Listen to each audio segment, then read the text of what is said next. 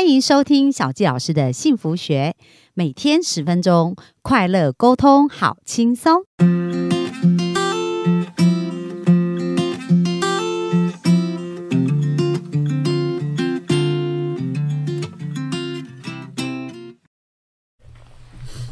欢迎收听小纪老师的幸福学，很开心又在空中跟大家见面。那我们昨天呢，听到这个恩慈哦，他到荷兰去交换学生，然后也听到他的一些人生的一些经历。那今天呢，我们就想来跟大家聊聊，因为他有提到说他在大学的时候就对永续啊，对于呃很多环保的议题或社会公益这个部分，他一直是很感兴趣。那我们来听听，就是说他在探索自己的时候，怎么去归纳跟理解出这一条道路哦。那我们就热情掌声来欢迎我们的恩慈。嗨，大家好，我是恩慈。好，那安慈可不可以讲一下，为什么你你在什么机缘下发现自己很关心社会永续跟这个创新的这一个部分呢？哦，我觉得起点算是大二，我们有一堂必修课就是管理学，然后那堂课就是主要是要找呃企业或是一些，哎，对了，其实就是小型的企业进行一些合作。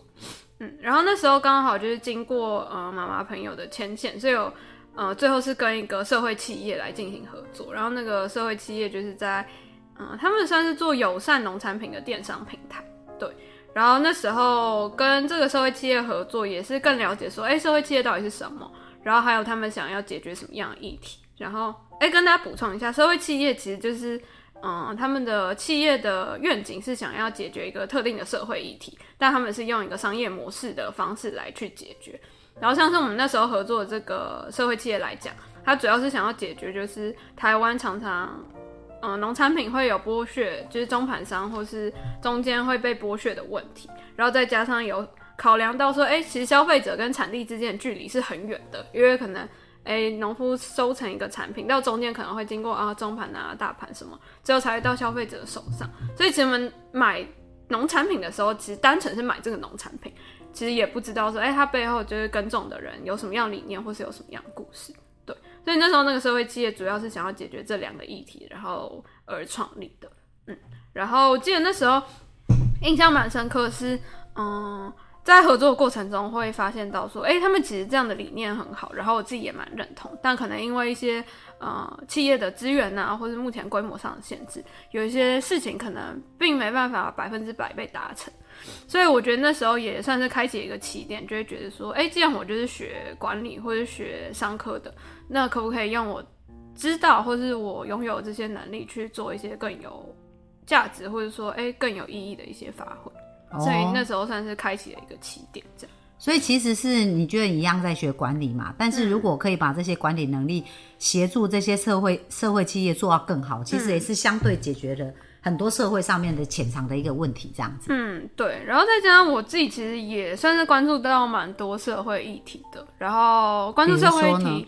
哎，有蛮多，像是贫穷议题，嗯，就是贫穷议题其实就会衍生蛮多，像是哎无家者议题，然后贫穷可能也会跟教育有关系等等的。然后，嗯，自己也会关注，比如说性别议题。嗯，像是女性权益啊什么之类的，然后还有包含我现在在工作的地方是在关注教育不平等议题这一块，也是自己一直以来都有在关注的。嗯，所以其实还蛮多元的。哦，所以你其实对于社会议题，你就发现你很感兴趣。嗯，然后对于社会企业的这样子的一个经营模式也很感兴趣。嗯嗯嗯。所以当时你有大量在研究这方面的一个资讯吗？研呃。是没有到就研究生的那种研究了，但我觉得算是做蛮多这类型的尝试。然后其实应该说，我感兴趣最大组织是很多的社会议题，然后社会议题下面又可以衍生说，哎，比如说你是用社会企业来去解决这个问题，或是用非营利组织的模式去解决它。然后非营利组织的话。嗯，就比较不是用商业模式，可能是用一个服务啊，或是用一个基金会之类的啊。对，就是直接把资源投入到这个议题本身。嗯，然后反正那时候自己有做蛮多的尝试，包含我后来有去我刚刚提到那个社会企业实习一个暑假，然后后来也有参加，嗯，那个是一个学生顾问协会，然后那个协会主要是也是帮非营利组织还有社会企业接案子。这也是透过参加那个协会当实习顾问，然后有去跟呃，算是跟非营利组织接案子，然后也是更了解说，哎，非营利组织目前面临到的困境还有生态会是什么。那你刚刚讲说你有去那个社会企业做实习嘛？嗯嗯。然后在实习的过程，你觉得观察起来，就是说你在实际做的时候，跟你想象的社会企业跟实际上有没有你认知上的落差，还是你觉得还是蛮吻合的？嗯，我觉得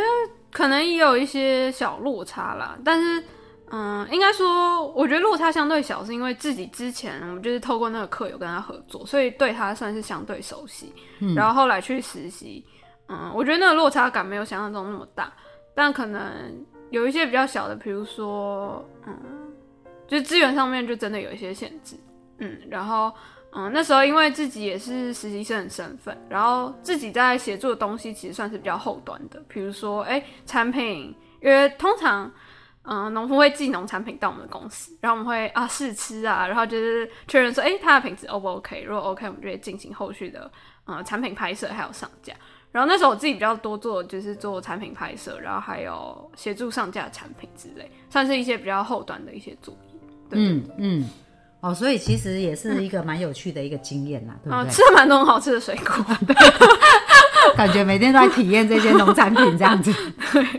哎，所以其实社会很多议题，重点就是说我们有没有想要去解决它。嗯，然后当想解决去做，其实是有很多做法。那我知道你现在是在 Teach for Taiwan 工作嘛？嗯那在你在呃，你刚刚讲说关注社会议题呀，然后或者在做这一些事情，你你是怎么后来怎么找到这一个领域的工作啊？哦，嗯，我觉得应该说前面大学自己有做蛮多尝试嘛，像是我刚刚提到在社企实习，还有去那个学生顾问。然后我觉得这些过程中都是帮助我确认说，哎，我自己觉得这一条领域真的是我还蛮喜欢的。嗯，那你喜欢它什么点？喜欢它什么点？我觉得是从每次尝试中知道自己为什么要做这件事情，还有这件事情除了对我，嗯，除了对我之外，就是对于这个社会有什么样的帮助？我觉得好像是有一个比较清楚的连接。嗯。然后，所以其实透过这样的尝试，帮助我更了解说，哎，我之后是蛮想要先朝这个领域发展的。所以那时候在工作上的选择也先，嗯，把我的选择就是，哎，也不是限缩了，但就是算是比较确定说，哎，那我以后就是想要走社会创新，就是不论是社会企业啊，或是非营利组织这一块，嗯。然后那时候为什么会选择现在这个工作？其实可以大概讲一下社会创新的领域。就我所知啊，就是开缺比较不固定一点，它不会像外部的那种外商啊，或是银行，就是每年要招人。对，每年都有定期招人，或是有什么储备干部的计划。就是社会创新领域，因为嗯，组织也比较小一点，或者说嗯，相对钱也比较没有那么。多哈会不会？嗯，不一定，或者说人才需求，所以他们对于开缺比较不固定一点。然后记得我那时候是，哎，因为我去年八月到今年一月是在荷兰交换嘛，然后我，嗯，那时候去年十一月就是有看到说，哎，有一些非营利组织或是社会企业有在开缺，所以我那时候想说，哎，既然这是我以后想要走的路，然后现在他们又蛮机会难得在开缺，所以自己那时候就是。有选择了几个组织，然后就有投履历这样子。嗯哼，嗯嗯，哦，所以你就开始在那时候，那你都是有意识的去去看这些机构吗？还是是从什么方式得到这些讯息啊？嗯，我觉得主要都是平常自己有关注，然后再加上那时候他们。开除了贴到他们自己的社群，会贴到蛮多不一样的社团，所以大概就收到这方面的讯息。哦，所以其实感兴趣的部分也是可以再从你感兴趣的那些领域里面比较容易得到相关的资讯，这样。嗯，对。然后不然就是主动去关注有没有这方面的讯息吧。就是举例来说，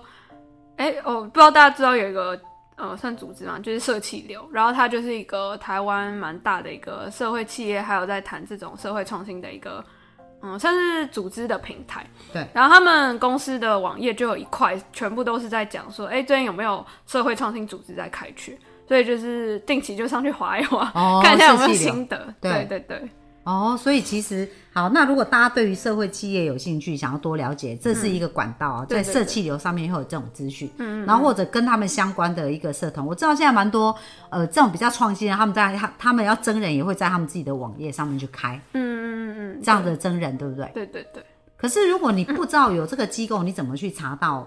相关的这一些，还是你打社会企业，可能就会出现一堆社会企业？嗯，我不太确定啊，但是，嗯，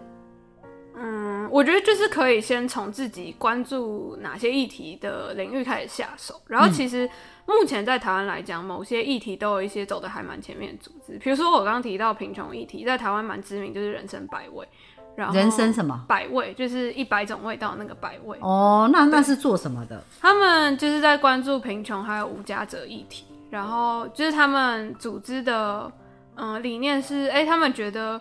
嗯，想要让大家更理解贫穷这件事情，因为大家可能一听到贫穷就会觉得说啊，就是你不努力你才会贫穷啊。然后如果你努力好好赚钱，你哪会那么穷？但其实一个，嗯，无家者或者说一个贫穷者的背后，蛮多是系统性的因素，可能。他本身的身体不许可，或者他自己的一些环境上的限制，他其实很想要去工作赚钱，但也没办法，对，也有可能这种状况。对对对，所以那个组织其实蛮多是跟大家在谈这件事情，然后他们也会每年透过特展啊，或是用很多方式来谈。哦，叫人生百味。对，所以其实我觉得主要就是回到大家有没有关注哪些议题，然后其实在关注那些议题。